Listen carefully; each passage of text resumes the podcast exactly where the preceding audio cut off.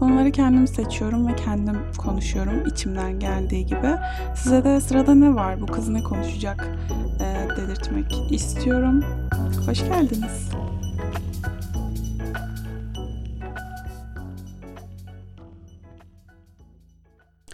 Selam. Ee, evet, bayağıdır podcast kaydetmiyorum. Her seferinde böyle de açmazsın yani. Neyse bir sigara yakarak podcastime başlamak istiyorum. Çünkü artık odamda rahatça sigara içebiliyorum. Hem de uzun bir zamandır ve ne kadar büyük bir lüksmüş gerçekten. Yeğenlerime teşekkür ediyorum bunun için. Benim hani oturup da annem babamı karşıma alıp ben artık sigara içiyorum ve odamda içeceğim haberiniz olsun demediğim için. Onlar benim yerime o şey daha sigara içiyormuş diyerek annemi ve babamı bilgilendirdiler. Böylece ben de artık odamda sigara içmeye başlayabildim. Teşekkürler. Başka bir sorunuz yoksa eğer podcastime başlıyorum. Neyse boş yaptım birazcık. Bugünkü konumuz ay bu arada gene kendi kendime sözümü kestim. Ee, heyecanlıyım biraz. Biraz yoğun olacağım bir dönem geliyor. Birazcık e, daha önce hiç yapmadığım bir şey yapman, yapacak olmanın heyecanı, hevesi ve e, zorluğu var içimde. Uzun bir zaman sonra dün yoga yaptım ve inanılmaz ağladım. Ara dönem dönem böyle oluyor. Uzun bir süre yoga yapmayıp özellikle de kalça açıcı çalıştığım için tabii ki ağlamam bence gayet normaldi. Bir de yin yang yogayı denedim. İlk defa denedim. Güzelmiş bu arada. Sevdim ben yin yeni açıkçası. Ben zaten pozların içinde biraz böyle mesela bir videodan yapıyorsam at- atıyorum. Böyle durdurup orada derinleşmeyi seviyordum zaten ama e, bunun bir yin yang olduğunu bilmiyordum. Meğer bunun bir adı varmış yin yang yoga diye. Ve benim hoşuma da gitti. Ben zaten sessizliği, sakinliği ne kadar e, canlılığı, hareketliliği sevsem de işte yüksek sesi. E, bir yanımda böyle bir dinginlik, huzur, böyle sessizliği dinlemeyi de sever. Ve yin yang tam o yönüme böyle dün hançer gibi saplandı ve böyle işte kalça açıcılar arasında ağlamaya başladım falan. Ee, hayatımın yani gerçekten geçmiyor ki zaman. Neydi ya böyle bir söz vardı geçmiyor ki gün benim hayatımda işte bir şey olmasın tarzı. Ee, gerçekten hayatım tarih tekerrürden ibarettir. Yani hayatımda sürekli aynı senaryoları yaşıyorum ve artık bıktım. Yani bir kere değişik bir şey olunca o kadar heyecanlanıyorum ki o yüzden. Şu an mesela değişik hiçbir şey yok hayatımda. O yüzden o kadar sıkıcı geliyor ki şu an tek motivasyonum, tek motivasyonum ee, yeni başlayacağım şeyde e, başarılı olmak ve böyle kendimi kafa tatiline çıkarmak. Ama böyle tek başıma. Gerçekten o kadar çok istiyorum ki böyle bir şeyi. Ee, zaten tek başıma zaman geçirmekten ne kadar hoşlandığımı her yerde dile getiriyorum. Olabildiğince bunları yapmaya çalışıyorum. Yani hep bu arada. Ee, ve ay ne basıyorsun kornaya bu, saatte? Sabahın olmuş 5'i adam kornaya basıyor. Acaba hastasım var şimdi niye böyle dedim ki? Neyse e, dikkatimi dağıttı adam. Kızdım biraz şimdi ona bakın içimden. Neyse. E, işte kendimle kendi başıma tatile çıkmak istiyorum. Ya eminim çok eğleneceğim bu arada yani o kadar eminim ki çünkü ben çok çekingen ve çok böyle şey bir değilimdir. Hani severim takılmayı insanlarla. İnsanlarla konuşamadım. Ee, orada da böyle ne bileyim arkadaşlık bilmem ne hiç gerek yok. Kendi başıma gayet iyi takılacağımı düşünüyorum. Ee, severim de yalnız takılma. O yüzden kendime böyle bir hedef koydum. Kendimi gerçekten ödül olarak bir yere götüreceğim. Neyse. Şu anki motivasyonum bu kısacası. Ya bilmiyorum yaş almaya başladıkça yalnızlığın ne kadar güzel olduğunu görmek çok üzücü. Yani çünkü daha 23 yaşındayım. Bence bunu bu kadar erken görmem gerekmiyordu diye düşünüyorum. Ee, neyse. Bugünkü podcastimizin konusu İyi Aile Yoktur Nihan Kaya'nın kitabı. Ee, bu kitabı her okuduğumda aslında yani her açtığımda ve her 2-3 sayfa okuyup sonradan dayanamayıp kapattığımda dedim ki bu kitap gerçekten güzel bir kitap. Hani ya bilmeyen zaten yoktur ama hala eğer varsa ya da hani gerçekten bu kitabı hani okumayı düşünüp de sürekli eğer hani alışveriş sepetinde bırakıyorsa insanlar bence hiç yapmasınlar ve okusunlar mutlaka. Yani ebeveynlikle, aileyle bilmem neyle hiç değil. Sadece kendiniz için bile aslında okumalısınız bence. Çünkü ben benim çocuğum yok. Mesela çocuk sahibi olmayı planlamıyorum. Yani niye aldım ben de bilmiyorum. Bir öğretmenim tavsiye etmiştim. Üniversitedeki bir öğretmenimiz. Artık hoca demeyi tercih etmiyorum bu arada. Ben artık herkese öğretmen diyeceğim. Hoca camide çünkü. ee, kısacası işte e, ben de almıştım. Böyle kenarda duruyordu kaç yıldır. Bir açıp okuyayım dedim. O gün bugündür işte kitap okuyamıyorum. Kitap çünkü yani ne zaman açsam e, sürekli kendi küçüklükteki bir anım gözümün önüne geliyor ve hani of yapıp böyle direkt kapatıyorum kitabı. Bugün ilk bölümden bahsedeceğim. E, ikinci bölümü de bitirdim aslında. Üçüncü bölümdeyim şu an. Ve yani kitabı dört aydır okumaya çalışıyorum ve henüz bitirebilmiş değilim. Zor bir okuma serüveni oluyor benim için açıkçası. Biraz şey gibi terapi seansında gibi hissediyorum okudukça kendimi. Ee, genellikle Alice Miller'dan bol bol alıntılar yapmış Nihan Kaya. Ee, kendisi de zaten her alıntısını ya da işte her adını geçirdiğinde e, şeylerini bırakmış sağ olsun referanslarını. Neydi bunun adı ya Türkçesi? Şey. İthaf değil. Neyse işte. İğrenç gıcık çocuklar gibi oldum. Neyse kısacası işte hangi kitabından alıntı heh, alıntı yaptığında yazmış. Sayfa 27'den başlıyorum o zaman. Kitabı sizinle birlikte ufak ufak değerlendirmeye. Bizim çocuğa hiyerarşik bir ilişki dahilinde öğrettiğimiz şey saygı değil, olsa olsa itaat olabilir. Büyüye saygı klişesi adı altında ona kendisini aşağıda yani alt hissettirdiğimiz ve üstlerine itaat etmesini öğrettiğimiz çocuk tabii ki hayvanları eziyet edecek, sınavda hile, oyunda mız mız, mızıkçılık yapacak, mızmızçılık değil. Yalan söyleyecek ve sonra kendisini üst hissedeceği bir payı bulur bulmaz altına ezecektir.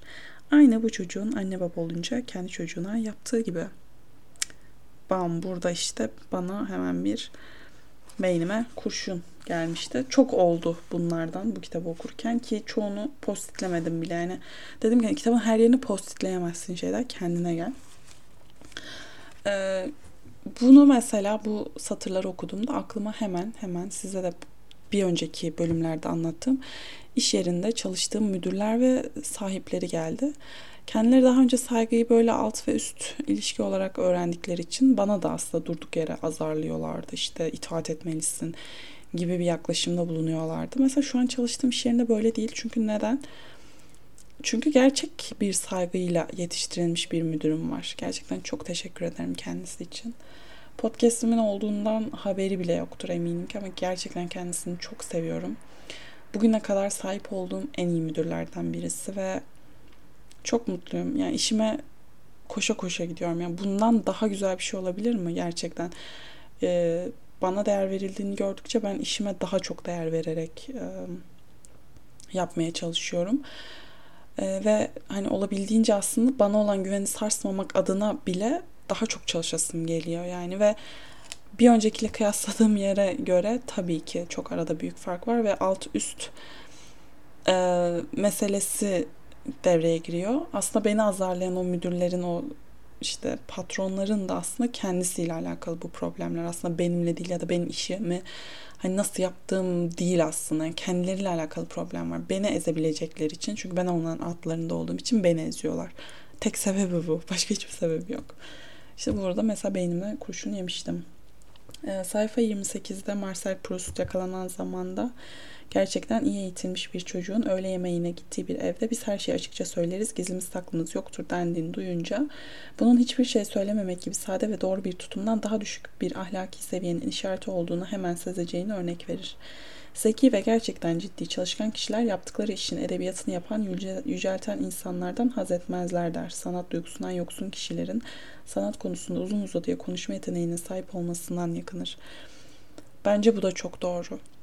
Ee, bizim çalıştığımız yerlerde bunu geçen yakın bir arkadaşımla da konuştum Büşra'mla.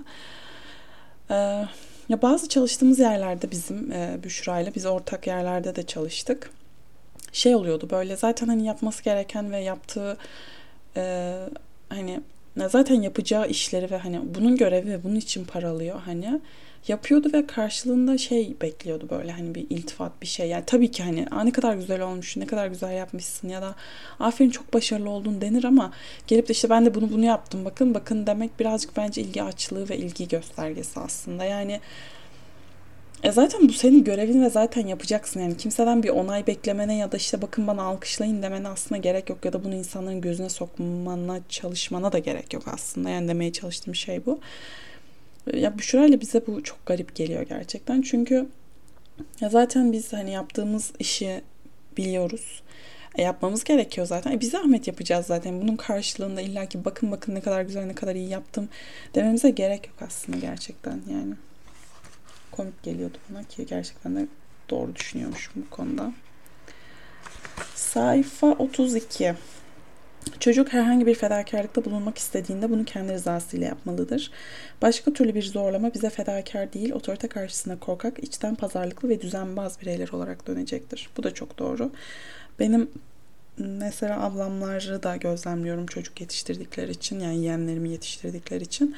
Böyle bir şey var mesela misafir bir çocuk gelir ve mesela oyuncakları hani istenir ve çocuk vermek istemez ya hani ama işte kardeşe ver hadi deyip elinden alıp diğerine verilir mesela. Bunun aslında yapılmaması gerekiyor. Eğer fedakarlıkta bulunmuyorsa bulunmayacak. Eğer bulunmak istiyorsa bulunacak ve sen çocuğun elinden oyuncağını alıp bir başkasına aslında vermeyeceksin. Böyle yani. Otorite işte otorite hiçbir şekilde kurulmaması gerekiyor çocuğun üstünde. Sayfa 43'te bir kısmı hemen okuyacağım. 1986 ee, doğumlu bir erkek arkadaşım bana geçtiğimiz aylarda çocukken televizyonda bir öpüşme sahnesi çıktığında dayısının elleriyle onun gözlerini kapattığını, bugün bir öpüşme sahnesi gördüğünde hala terlediğini, rahatsız olduğunu, istediği halde kızlarla öpüşemediğini anlattı. Öpüşme sahnesi var diye çocuğun gözlerini kapatmak, çocuğu küçük düşürücü bir hareket olması bir yana cinsel tacizdir. Bu şekilde çocuğa öpüşmenin yanlış bir şey olduğu fikrini aşılamak çocukta tabii ki dayısının zannettiği gibi evlenmekle geçmeyen kalıcı bir cinsel hasar bırakacaktır. Bir sözün, davranışın çocuğun cinselliğine zarar vermesi ona cinsel taciz, cinsel istismar diyebilmemiz için yeterli. Ben aslında bu e, cinsel taciz ve cinsel istismar kavramlarının hani daha çok büyük olaylarda kullanıldığını düşünüyordum ama bu olay da bir cinsel taciz ve istismarmış aslında ve bunu okuduğumda bayağı şaşırmıştım. Sayfa 49. Hayatta varoluşunuzu en güçlü, en coşkulu, en yaratıcı biçimde ortaya koyduğunuz, içinde duyduğunuz, kendi yaptığınız, başardığınız herhangi bir şeyi düşünün. Bunu aileniz sayesinde değil, ailenize rağmen başardığınızı göreceksiniz. Bu da mesela beni beynimden mıhlayan bir cümle olmuştu. Ve işte hemen anılar geliyor e, insanın aklına. Ben 12-13 yaşlarında çok büyük bir YouTube izleyicisiydim. Klasik, şimdi ben klasik YouTuber konuşmalarına başladım. Ee, ama o zamanlar çok YouTube, YouTuber yoktu yani çok azdı gerçekten. 2013-2012 yani. Kimler vardı hatırlamıyorum şu an ama Türklerden. Yabancılardan işte Meredith Foster vardı, Bethany Mota vardı. Ee, Zoe Sack vardı sanırım e, işte biri İngiltereli biri Amerikalı biri diğeri de Amerikalıydı galiba. Ben bunları izliyordum kısacası. İşte vlog çekiyorlardı işte ne bileyim cilt bakımı makyaj rutini işte sevgililer günü makyajı ne bileyim böyle ne bulurlarsa işte içerik olarak çekiyorlardı ve ben de tüketiyordum bu içerikleri. Ee, ben bunları ne zaman izlesem, daha doğrusu bunları izlediğimi ne zaman annem görse bana sürekli dediği şey ya bunlar işte senin ne işine yarayacak, aç iki test çöz, ne gerek var, işte boş işlerle uğraşıyorsun, bunlar sana ne katıyor, ne fayda sağlıyor. Ama işin ilginç kısmı şu ki ben onların sayesinde İngilizceyi sevdim. Ben onların sayesinde İngilizce'de e, duyduğumu anlamaya başladım. Ben onlar sayesinde İngilizce öğrenmek istedim. Ya da Zaten hani altyapım olan bir İngilizce onlar sayesinde geliştirdim ve kulak dolgunluğum arttı. Ee, aslında yani annemin demeye çalıştığı şeyi anlıyorum ama aslında annem de yanlış bir yerden bakıyor. Yani 12-13 yaşında bir kız çocuğunun aslında yabancı bir YouTuber'ı izlemesi evinde oturduğu yerde çok da abes ya da hani garip bir şey değil aslında. Hmm, bilmiyorum yani hatta kuzenim geçen söyledi bana sen işte İngilizce hep meraklıydın gelirdin böyle Uzun zamandır da görüşmüyorduk bu arada kendisiyle. E, gelirdin bana İngilizce bir şeyler söylerdin giderdin falan dedi. Ben hatırlamıyorum. Ben çocukluğuma dair çoğu şeyi hatırlamıyorum bu tarz şeyleri yani detayları. Çok ana hatlarıyla hatırlıyorum her şeyi. Neden bilmiyorum. Hmm, ve bunu annemi, annem buna ket vurmaya çalışıyordu ve zaman zaman kavga ettiğimizi hatırlıyorum ben bunlar yüzünden. Ama işin ilginç kısmı şu ki ben mesela şu an İngilizce ile alakalı bir bölüm okuyorum. İngilizce ile alakalı işler yapıyorum. Çalıştığım çoğu şey aslında İngilizce ile alakalı ve kendime çok büyük bir yatırım yaptığımı şu an fark ediyorum. Aslında bilinçsiz olarak kendimi o dile maruz bırakıyormuşum. Şu an birçok çocuğun yapmadığı şey kendime bilinçsiz olarak yapıyormuşum ve ben bunu yaparken annem bana köstek oluyormuş. Yani destek olmayı bırakıyorum. Bu çocuğu bir İngilizce kursuna mı yazdırsak hani bunun ilgisi var, bilgisi var demek yerine yani aksine işte bilinçsizlik bence. Annem bu konuda bence çok bilinçsizdi. Sayfa 54. Oh bu evet bunu da annem çok yapıyor. Ama anne yüreği çocuğunun dizinin acımasına razı olmaz. Çocuğunun dizi acıyan anne kendi bacağı parçalanmış gibi olur mu diyorsunuz? Sana bir şey olunca ben onun on hissediyorum. Seni korumak hususunda o nedenle bu kadar temkinliyim diyerek kendi içsel güvensizliklerinizi rasyonalize, rasyonalize rasyonalize etmeye çalışan anne babalar bu yaptıklarının ciddi bir psikolojik istismar ve manipülasyon olduğunu bilmelidirler. Annem. Tanıştırayım annem.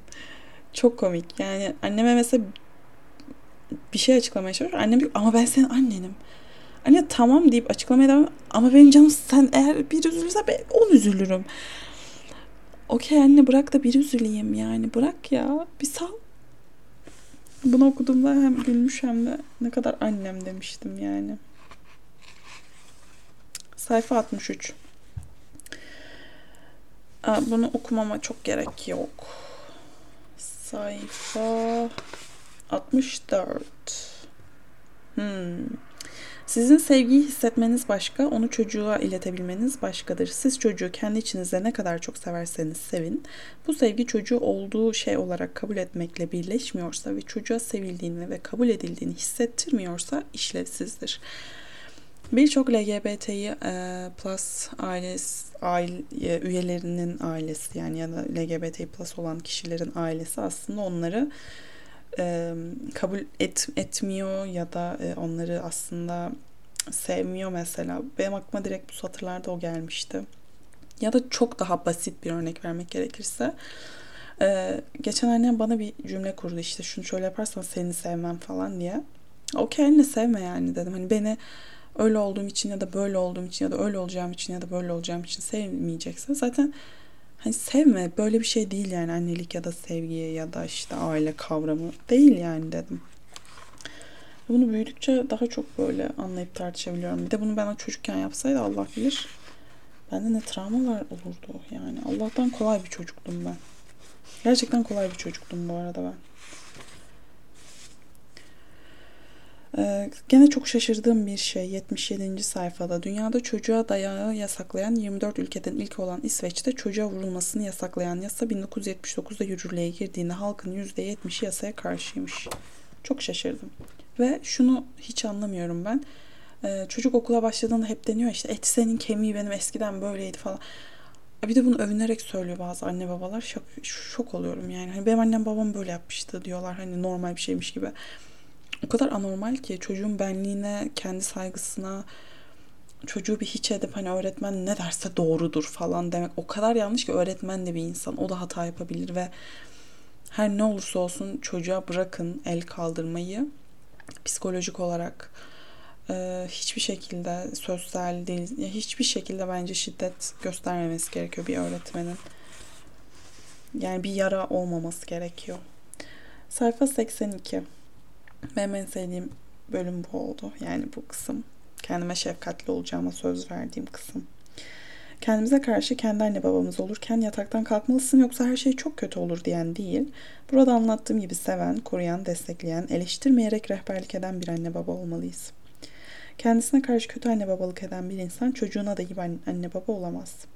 Çocuğa şefkat ve kisvesi altında da olsa baskı uygulayan anne babalar kendi anne babalarının seslerini içselleştirdikleri için iç anne ve iç babalarının sesleri kendilerine karşı da sert olan insanlar. Nitekim çocuğa neden ve nasıl kötülük yaptıklarını e, anlamalarını önleyen şey de bu. Evet, bu e, ilk kısımda sadece ve 19 dakika boyunca car car konuştum. Daha anlatabileceğim birçok travmam ya da e, travmam, travmasız büyüdüğümü düşündüğüm çocukluğumla ilgili birkaç şey daha vardı ama e, bende kalmasını tercih edeceğim. Hala çünkü bu tarz konuları konuşurken çok iyi hissetmiyorum açıkçası kendimi. O yüzden bugünlük burada kapatıyorum. İkinci bölümün ya da işte üçüncü bölümün de belki bir podcastını kaydederim. Ama dediğim gibi bu aralar pek kitap okumuyorum o yüzden söz vermeyeyim. Bir de bir yoğun bir e, döneme gireceğim artık. Yani çok evde böyle boş boş yatamayacağım diye düşünüyorum. O yüzden bakalım nasıl olacak. Çok heyecanlıyım bu arada. E, ve son bir şey söylemek istiyorum. Muhtemelen bir ay sonra falan geleceği için yeni e, bölüm. Her şey çok güzel olacak demek istiyorum. Oy ve ötesine üye oldum e, ve bana bir sandık ya da okul vereceğini söyledi konuştuğum kişi. Bakalım yani oylarımıza sahip çıkmaya çalışacağım. Umarım herkes bu bilinçte olur ve umarım artık her şey çok güzel olur ve baharlar gelir yeniden. Hepinizi çok seviyorum ve öpüyorum. Bir sonrakinde görüşürüz. Hoşçakalın.